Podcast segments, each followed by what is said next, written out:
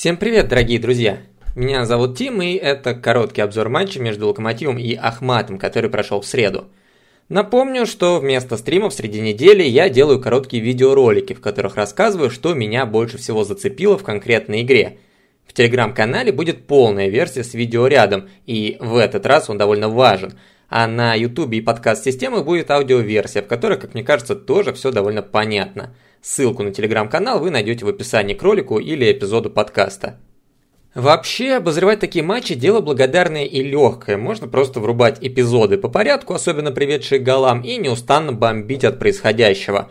Но мне такие ролики даются тяжелее всего, потому что вместо того, чтобы вычеркнуть эту игру раз и навсегда, приходится пересматривать матч и заново переживать все эмоции, а вместе с этим и находить моменты, которые во время прямой трансляции как-то прошли мимо внимания.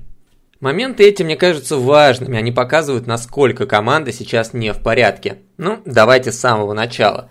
Локомотив. Ахмат. Домашний матч после удручающего поражения от Спартака. После травм Алексея Миранчука и Дмитрия Баринова изменения в составе были очевидны, но состав изрядно удивил.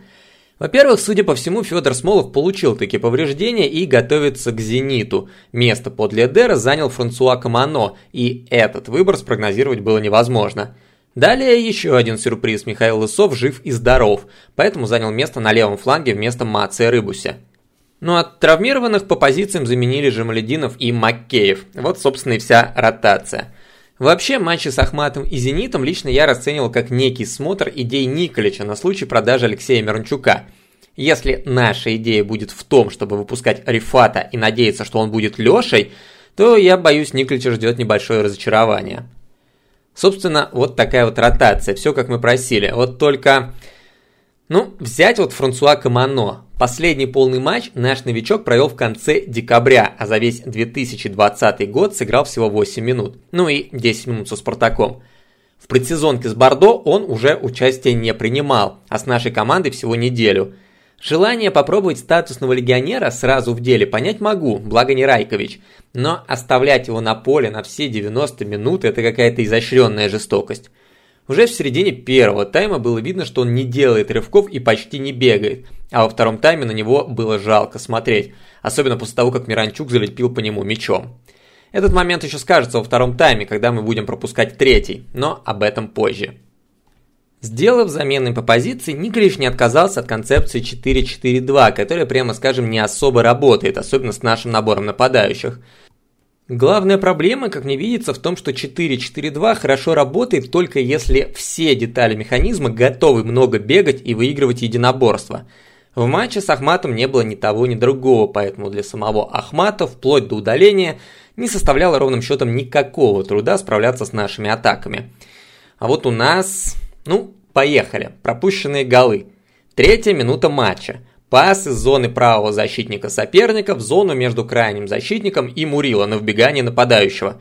Стоп, стоп, стоп, стоп, стоп. Это же уже было в игре со Спартаком. Неужели нас во второй раз подряд поймали на один и тот же прием? Да, комбинация один в один. Разве что со Спартаком была длинная и верхом, а Мурила с Чурлукой не разобрались, делать ли офсайд – а здесь передача пошла низом, и офсайда не было, потому что все было сделано вовремя.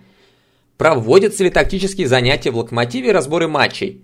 Я, кажется, знаю, как именно Азмун забьет нам Спаса Караваева в воскресенье.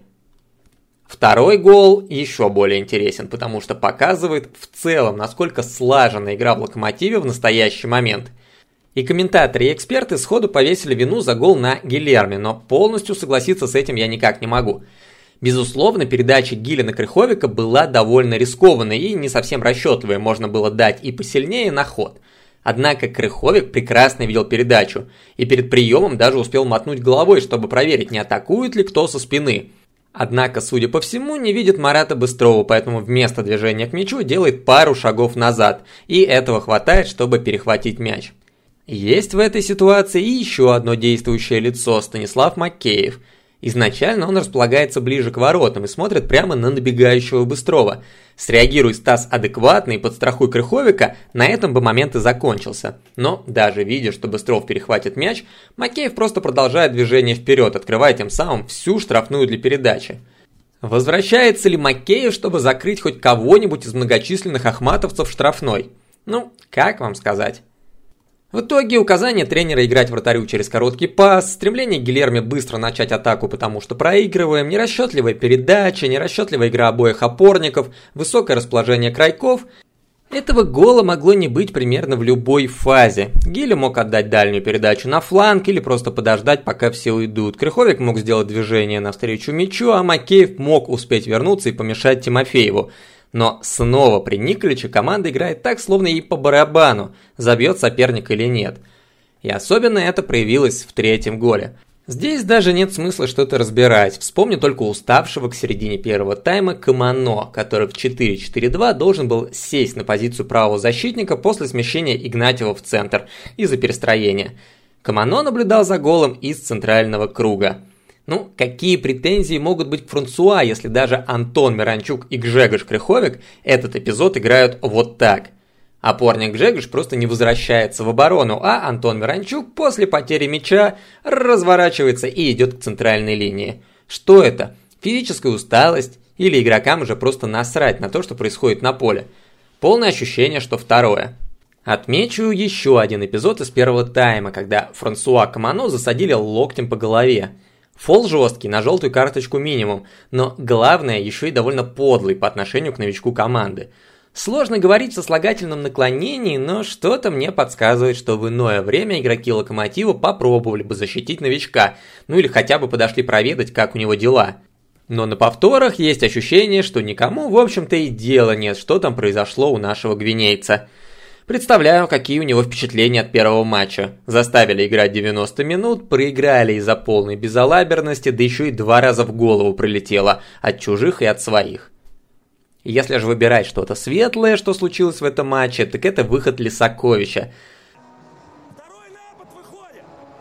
Собственно, и раньше казалось, что из всех наших форвардов он должен быть готов лучше всех, просто потому что чемпионат Беларуси идет уже значительное время, и он банально должен быть в тонусе. А после этого матча я так и вовсе не понимаю, почему именно он начал матч на скамейке, а Камано в старте. Оба наших гола случились благодаря его отличным индивидуальным действиям. Вот только кажется, это снова парень, который помогает забивать другим, а не забивает сам. В обоих случаях есть ощущение, что хороший форвард бы решил эпизод самостоятельно и без доли случая и везения. Не свали Шелли в первом эпизоде, когда Лисакович уже шел в лицевую линию, или не проспи Ильин рывок Крыховика на дальнюю штангу, голов вполне могло и не быть. Нет, безусловно, это тоже хорошо. Еще один игрок, который не боится идти в ободку в чужой штрафной и у него получается, нам, безусловно, необходим. Вот только забивать-то кто будет? Свой очередной супермомент Лис снова запорол, а ведь все могло закончиться по-другому. Удивительно, но вообще все замены сработали очень здорово. И Куликов добавил цепкости в центре, и Рыбчинский латералем на правом краю заставил работать фланг даже со стоячим Камано. Но на поле со старта вновь вышли другие ребята с севшей батарейкой и полной апатией от происходящего. Дальше «Зенит» и перерыв на сборные. Давно не ждал перерыва так, как сейчас. Может Лёша поправится, может Камано или Сокович наберут кондиции и впишутся в игру, а может станет все еще хуже, кто знает. Игру с «Зенитом» нужно пережить, безо всякого атакующего футбола, идеи фикс с двумя форвардами и прочим бредом от Василия Кикнадзе. Просто пережить и постараться набрать хоть какие-нибудь очки. Так что до встречи в воскресенье на полноценном стриме. Будем подводить итоги первого отрезка чемпионата. Подписывайтесь, оценивайте, пишите комментарии и с верой в лучшее. С вами был Тим. Пока.